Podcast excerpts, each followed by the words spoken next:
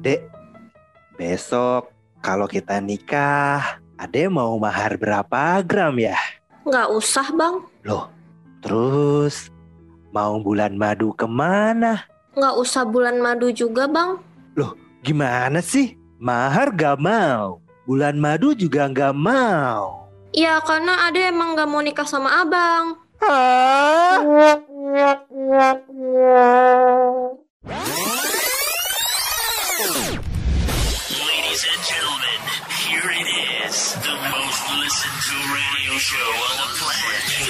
Stations are tuned in too. Wiba Podcast Wiba, waktu Indonesia bagian asuransi.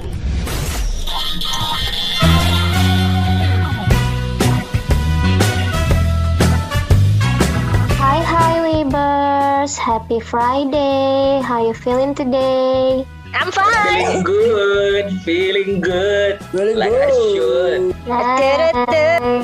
By the way, aku sih agak-agak berharap nih setelah dua minggu kita nggak muncul, pastinya Weavers harusnya udah hafal lah ya pembahasan kita yang terakhir tentang Insurance Day, di mana insurance is inclusive. Nah, Mbak dan Mas dan Uwo, tahu nggak sih pas banget kita ngomongin insurance inklusif, tiba-tiba rame tuh insurance dibicarain sama netizen. Gara-gara ada seorang ibu yang protes sama salah satu perusahaan asuransi guys atas asuransi kesehatan milik anaknya. Have you heard about it? Yes, I heard it. Benar-benar sempet rame ya, ada di beberapa ya eh, Instagram, di Twitter gitu Ya, rame di TikTok, banget. di TikTok juga ada mbak. Yes, terus habis itu kayak eh, orang-orang yang financial planner itu kayak eh, apa ya ngasih tahu juga nih sebenarnya permasalahan seperti apa gitu. Sebenarnya sih baik lagi ya kalau kita tuh beli sesuatu entah itu kayak eh, jasa keuangan ya kayak asuransi gitu, kita membeli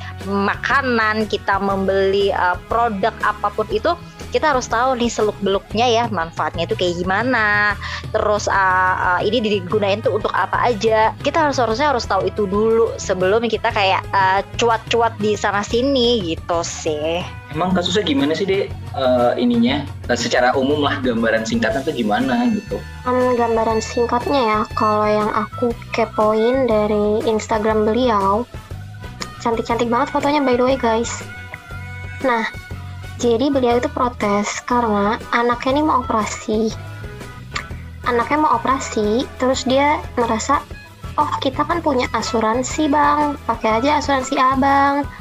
Eh ternyata asuransi si anaknya ini tidak mengcover biaya operasinya dengan full, hanya sebagian. Kalau dari yang aku baca sih begitu ya, correct me if I'm wrong. Oh gitu. Jadi semacam ada kesalahpahaman ya dek ya antara pemegang polis sama penanggung gitu ya mengenai manfaat polisnya. Aku setuju banget sih tadi eh, teman-teman ya yang dibilang sama Mbak Tias gitu. Kita kalau misalnya membeli apa pun ya, mau itu makanan gitu ya, produk-produk kecantikan misalnya gitu ya, apalagi produk keuangan gitu ya, utamanya asuransi, kita harus teliti banget nih sama manfaat yang ditawarkan gitu ya. Kemudian kalau kita udah terima polisnya, itu kita baca tuh supaya apa? Supaya nantinya ketika kita akan menggunakan manfaat di dalam polis itu nggak salah gitu. Kadang aja ya eh, teman-teman kalau kita beli snack atau beli makanan apa itu kita bacain gitu ya. Yes, betul dong, setuju banget. Beli ciki gitu, jangan sampai matchingnya gede banget gitu kan kandungannya gitu kan.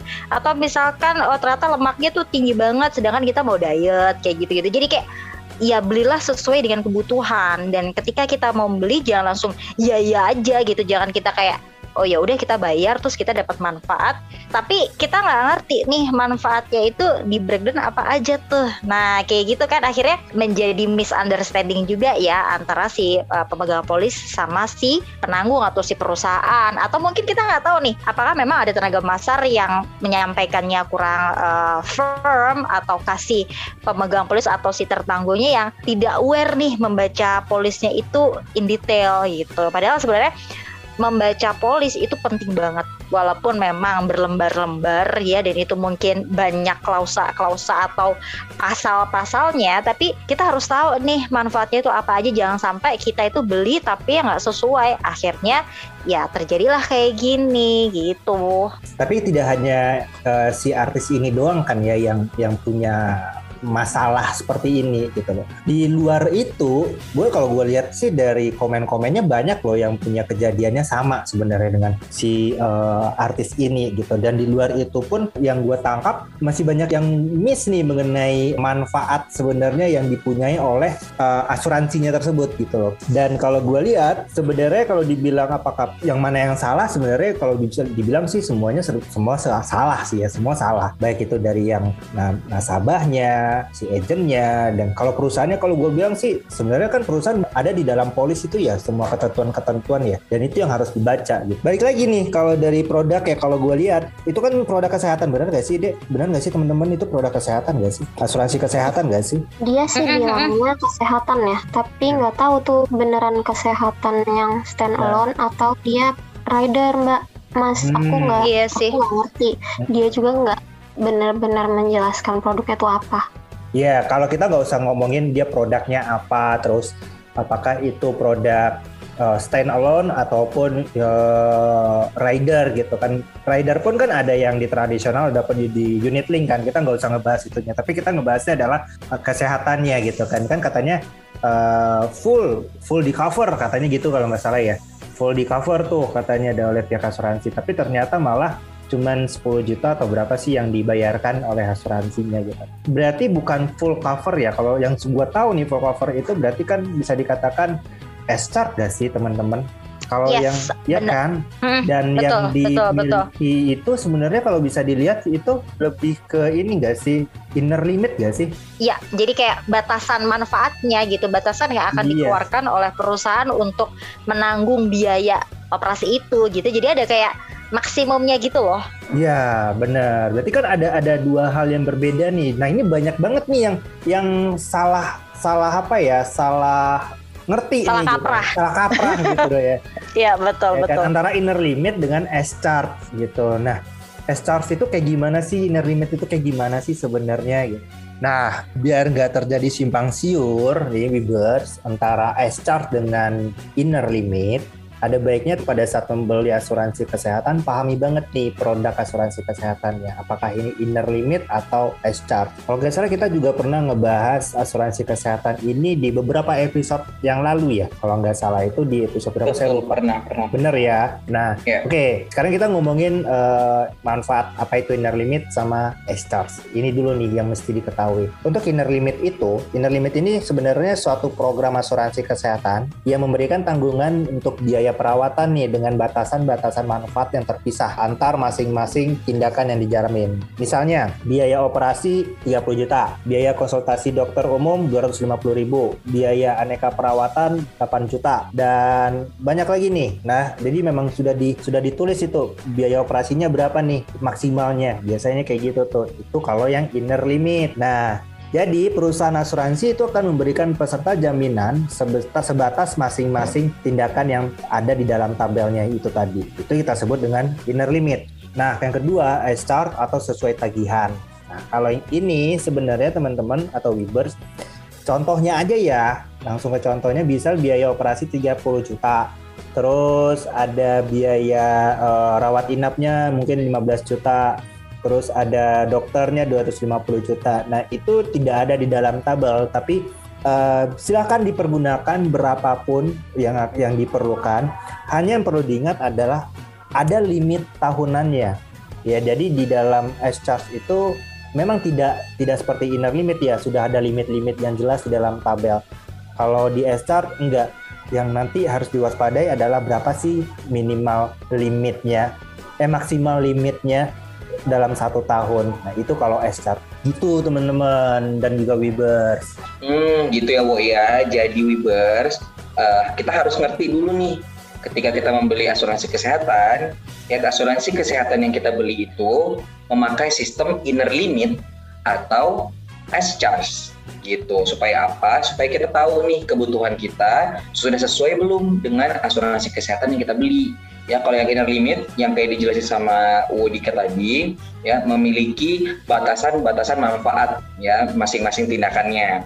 Kalau S charge biasanya secara umum diberikan limit tahunan. Jadi limit batas manfaat tahunannya. Contoh misalnya eh, setahun kita bisa menggunakan manfaat asuransi kesehatannya 500 juta gitu. Jadi selama belum lewat 500 juta tetap bisa dibayarkan sesuai tagihan gitu Ibers. Jadi harus dipahami dulu ya. Yes, betul banget tuh Kipli dan juga Mas Dika ya. Jadi jangan sampai kamu keliru kalau misalkan mau beli asuransi kesehatan. Dipastiin dulu tuh kalau misalkan mau beli ya, misalkan produk A dibaca dulu manfaatnya apa, apakah inner limit atau S chart dan yang paling penting sesuaiin sama kebutuhan kamu. Jangan sampai salah beli kalau misalnya salah beli ya terus habis itu nanti kamu uh, keliru juga nih manfaatnya apa jangan sampai terjadi hal-hal seperti ini lagi Ya. Benar, benar banget tuh Tias. Ada lagi nih di beberapa produk asuransi kesehatan itu juga mempunyai tambahan limit ya, tambahan limit. Uh, kayak sumpamanya nih, kayak yang S-Chart tadi, umpamanya limit tahunannya 500 juta. Tapi kalau dirasa kurang, bisa loh dinaikin lagi menjadi lima kali lipat dari itu gitu. Nah itu ada beberapa produk di asuransi, di perusahaan asuransi yang mempunyai kebijakan-kebijakan yang kayak gitu. Yes, thank you so much penjelasannya Mbak Tias dan Wodika. Aku harap setelah mendengar penjelasan barusan, Webers jadi lebih jelas ya asuransi apa yang mesti kamu ambil yaitu yang sesuai dengan kebutuhan. Jangan sampai lupa ada yang namanya inner limit dan S charge, oke? Okay? Nggak boleh ketuker, nggak boleh sampai salah. Dibaca-baca terus polisnya, oke? Okay? pada saat kamu beli asuransi, kamu punya waktu untuk baca-baca polis. Kalau nggak cocok, ganti. Kalau kurang, tambahin. Kalau lapar makan gitu ya. Kalau bau mandi. yes. Ini apa yang kamu butuhin itulah yang harus kamu ambil. Ya, yes. bijak. Bener banget, bener banget. Yes.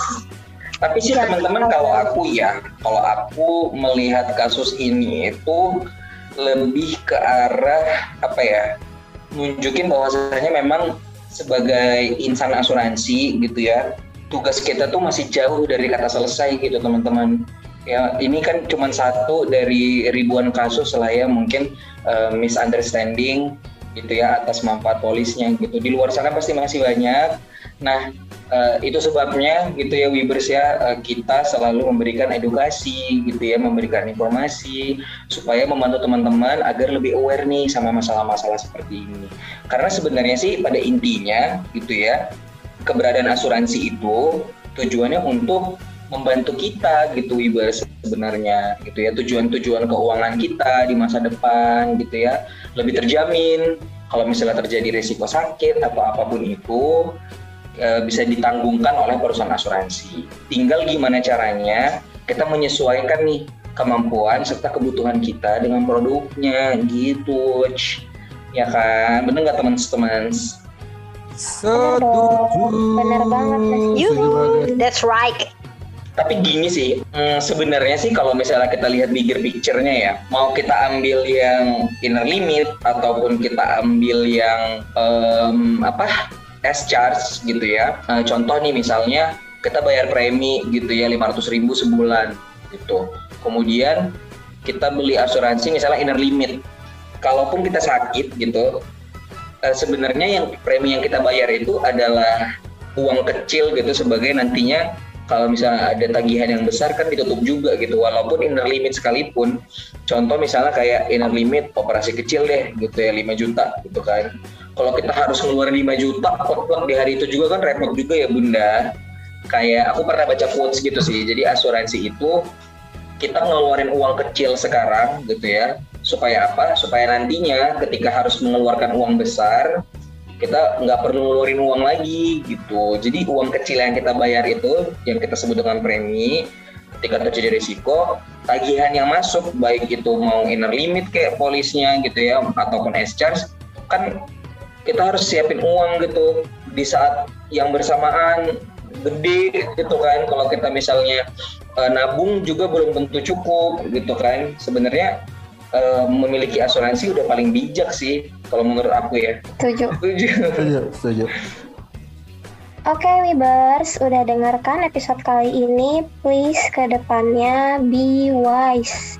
Mau beli asuransi, mau protes ke perusahaan asuransi, please be wise.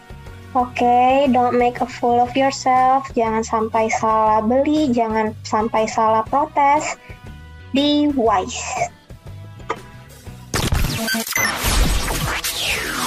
Viva. Podcast.